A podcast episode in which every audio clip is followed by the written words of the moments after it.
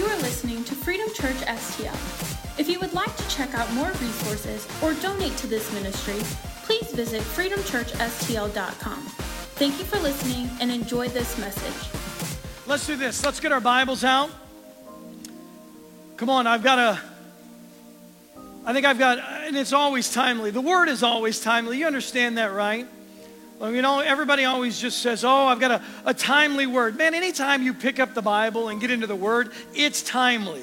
It is living and active. You understand that? Now, I was talking to my friend Chris Lee, and he had texted me, and he's been working on this devotion through James, and he's just talking about how he's just got all of this stuff, and he's put together all of these things, and every time he looks at it, there's something else. And I'm like, that's because it's alive, man. That's because every time we can read the same passage today and tomorrow and the next day, and because it is live, it never goes stale. And it's always right on time in that moment. I mean, that's what I love about it. That's what I absolutely love about it. Let's do this. Let's get our Bibles out. I love this time of year because I get to touch on a story that, kind of like the Christmas story. I get to begin to teach some from the Christmas story, because any time I would try to do this in the middle of the year or in April, people would just their heads would go on tilt. I'm like, wait a second, you can't teach that stuff until December. Well, it's December, and so now we can dig out some truths from it. So let's pray before we jump into this, all right? Father God, I thank you so much for your word. We do. We thank you that it is not stale.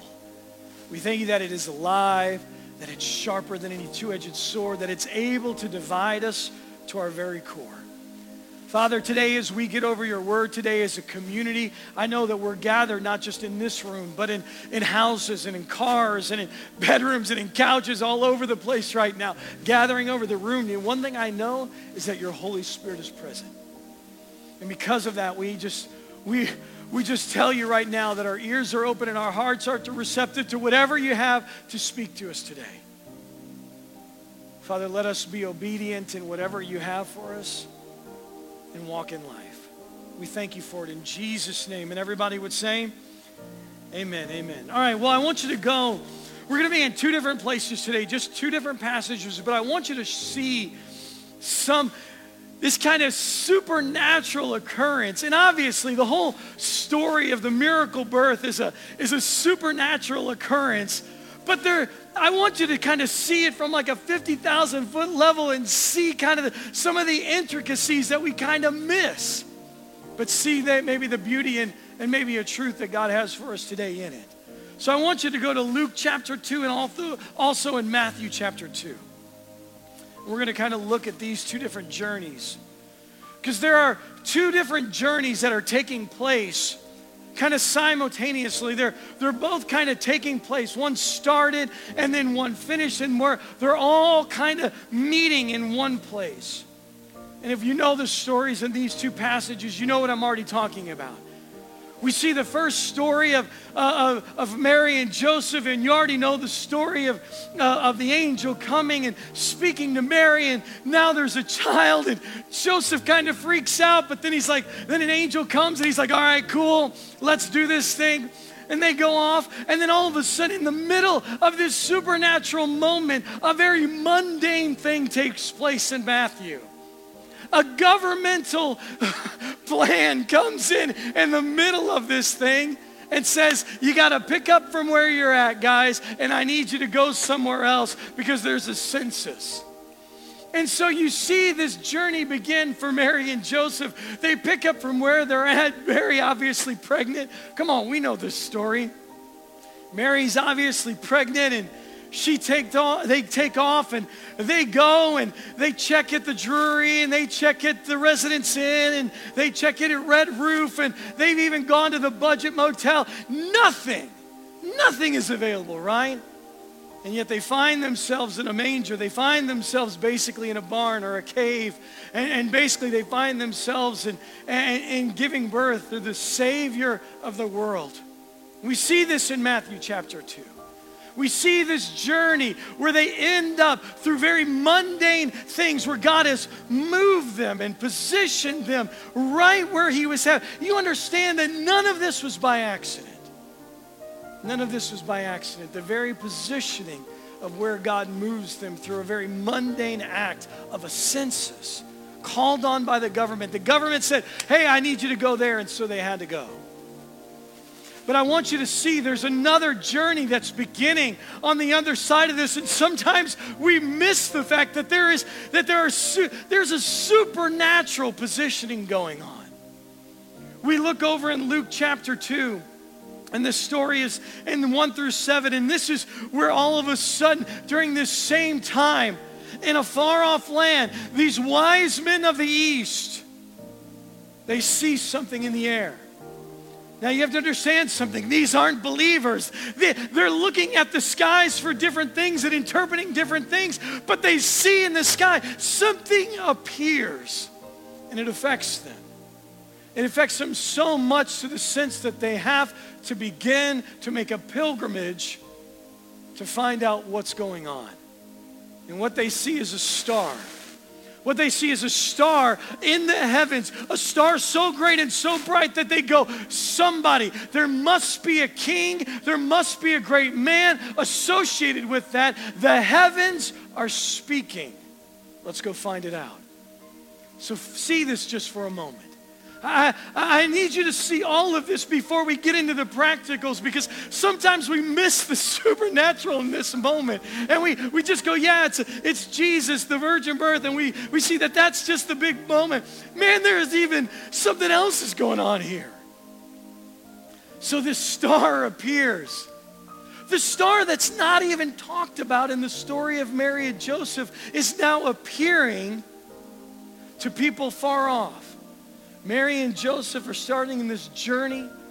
In fact, they have Jesus, and they're there stationed in Bethlehem, and that's where they're at. And all the while, as God positions them mundanely through the government actions, all of a sudden there's a star appearing, and from the east, men are singing, going, we're journeying that direction, all converging on one place, all headed in one direction, but all being taken there by different means.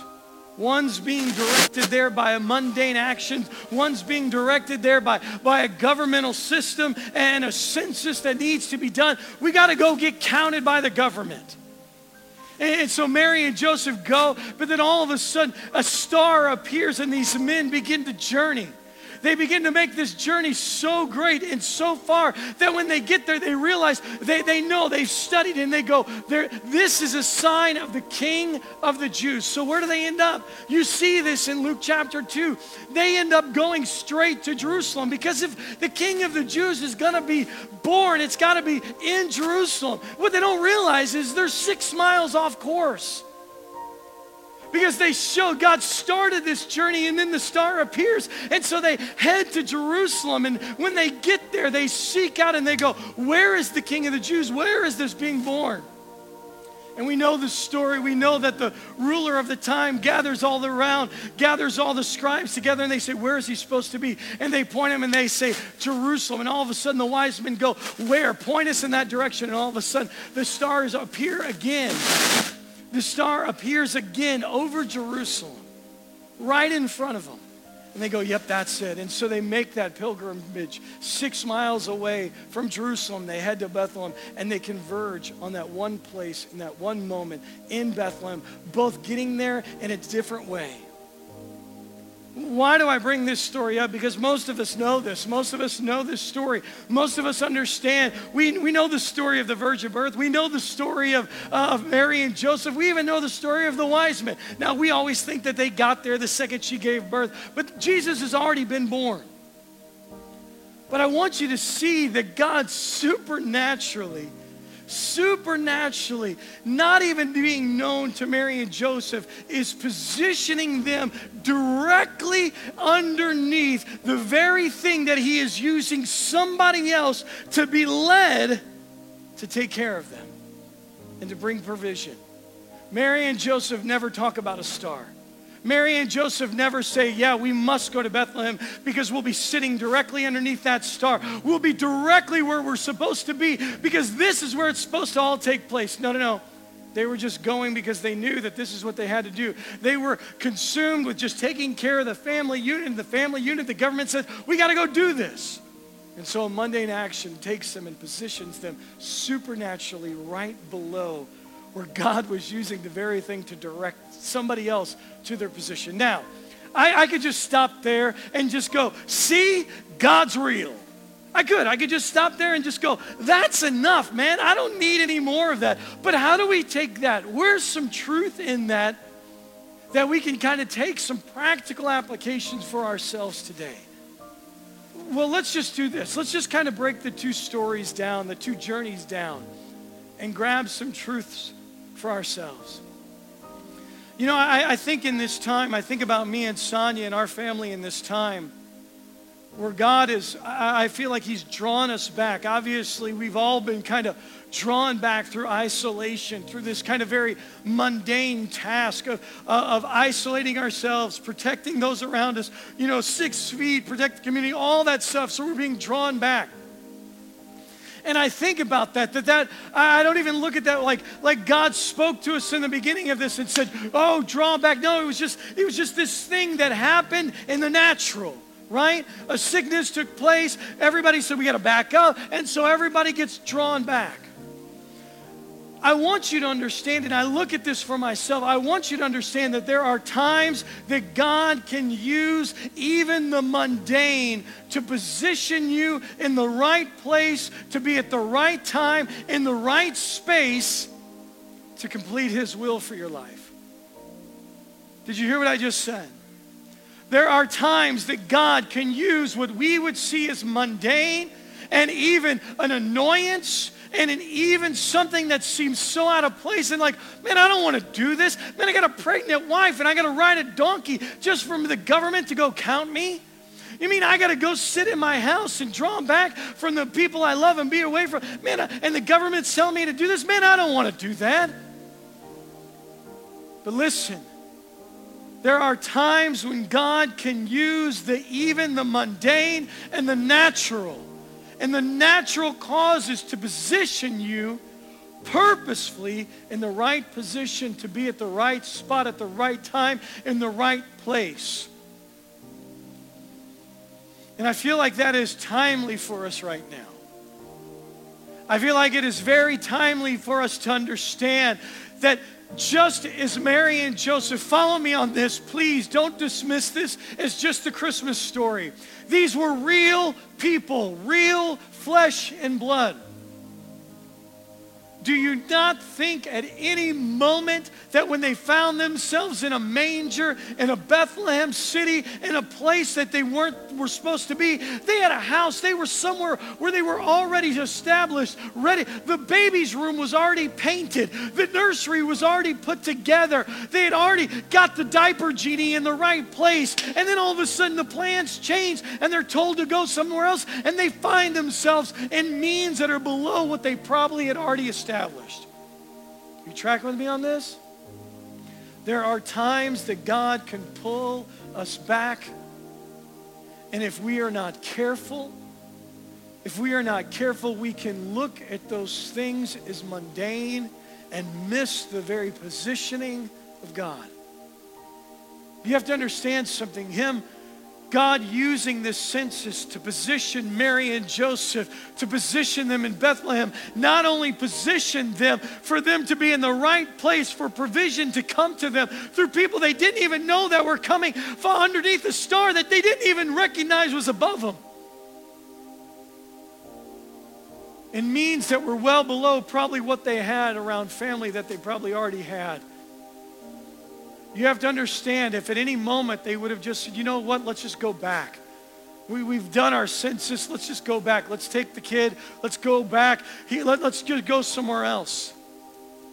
But they didn't minimize that God had positioned them there. They didn't minimize the fact that they saw something. They were established enough to know, I believe we are where we are supposed to be. And so even if this doesn't feel right, even if it feels weird, even if I look around me and I see that this isn't my norm, if God has me here, it is for a reason. And I'm not going to run out of it until he tells me to. I'm not going to leave this position. I'm not going to leave this position to go chase down provision or go chase down my one-twos, because what I don't realize is my protection is where God has placed me. You're hearing me today. Now, let me just stop right here, because I get anxious when I talk about God positioning us places, and where God has us is where he wants us. And to see that, I get anxious about that, because I worry that somebody might be watching down that lens, and you might be in a place that got you, that you got there through a life of sin, and you're still in that sin. God isn't blessing that. So let me just tell you that. This message is not for you. If you look at your surroundings and where you are at is because of sin and you're still in that, then the message that you need today is to repent. Repent and change your ways and find the place that God has for you, and then go be there. That where you're at is not what God has for you. So don't get this twisted. Don't take this as a word from God of, oh, God, I know I got here through sin, and I know my sin is still evident in this place. Oh, God must be to just say, no, no, no. He wants you to pack up and get out of that sin. Get out of it. Now for you, child of God, if God has drawn you back, this message is for you, child of God, where you find yourself in a place that doesn't feel right. This doesn't feel normal. Man, our normal life is this, and our normal provisions are this. It doesn't feel right. I am telling you, do not dismiss the mundane positioning of God. Don't do it. Don't pack up and chase down or try to chase down other things until he tells us to. Now, let's look at the other side, because some of us through the beginning of this journey, man, I remember going back like 10 months ago when God started us on this thing, and God began to work things in us, and God began to say, hey, we're going to go on a journey of changing patterns in our life, right? We're going to go on this journey, and he's going to give us a way. And God began to direct us and show us patterns and give us things. And we started that journey kind of like those wise men in the East. Man, they saw something. They didn't know where it was going to lead, but man, they were going in that way. Well, for you, listen to me. If you find yourself on that journey, if you find yourself going in the direction that God has for you, but you've come to a place where you're like, I've been on this journey, but I've come to this place and I haven't really found it. I haven't got to the end of it. In fact, you've even kind of written in what you think the obvious result is going to be, right? You've ended up in the proverbial Jerusalem. You've ended up where you think the obvious ending to that story is. Well, what I ask you to do is just simply pray. I ask you, if you're in that moment and you know that God has set a pattern in you and you've been chasing that down. God, I believe that you started this in me. God, I believe you started me on this journey. God, I believe that you want to take me to where I'm supposed to be, but I don't feel like I'm in. I'm in a place where I think it's obvious that you should be, where I'm obviously think I'm supposed to be, but it ain't here. Well, then stop. Seek out other wise men. Seek out the Word of God. Pray. Because sometimes we kind of fill in the ending of our story with what we think should be the obvious ending. And what if we're not careful, we can miss Bethlehem by 6 miles. Did you hear what I just said there? I know that's kind of conceptual. I know that's kind of like, I'm kind of beating that analogy to death a little bit and expanding it. But I want you to hear what I'm saying. Sometimes we run down the path of God and we never finish that journey because we just go to what we think is going to be the obvious results. I tell you, if you're kind of in that place right now like those wise men, man, where is he? Where is he? Pray. Pray. Say, Father God, I believe that you started this journey in me. I believe that you started this pattern in me, and I want to see it through to completion. I want to see it through to your goodness is working in me. I want to see your goodness in the land of the living. I want to see life in me in this area. So show me, what am I missing? Where am I off on this? I haven't turned back. I haven't headed back east, but I kind of am at a roadblock kick. Where am I supposed to go? I promise you. Man, that light will come back on. Bethlehem will be lit up. Finish the course. Finish the journey in this. I want you to see this. God sometimes can get people to where they're supposed to be, whether it be through a supernatural direction of a starting of a new pattern or a mundane thing, but it's all leading to being in the right space, right where they're supposed to be. Think about it. Mary and Joseph stayed exactly where they were supposed to be. They ended up in Bethlehem, underneath a star that they never even talked about, in a place that fulfilled prophecy that they never even talked about. And they were in a place not knowing that all along provision was coming. Frankincense, gold, myrrh, all of a sudden were going to be presented to them, taken care of, showing that God was involved even when they didn't see them in the mundane. And on this other side of this journey, the wise men traveling, following what God has had for them, following what the sign that God had for them, chasing down this pattern, but coming to a roadblock, but then seeking out more. Father, show me where to go. Show me what to do. Man, they both end up in the same place. And I love it. I love this dualness of this beauty in this story. I love that there's provision for the family, and I love that there's a moment where the wise men get to worship. I love that it's both. It's not just one. I love that he looks after both in this journey. So let's make this really practical for us, saints. For us, listen to me. For us, I just encourage you today. I just encourage you that there is always safety in obedience.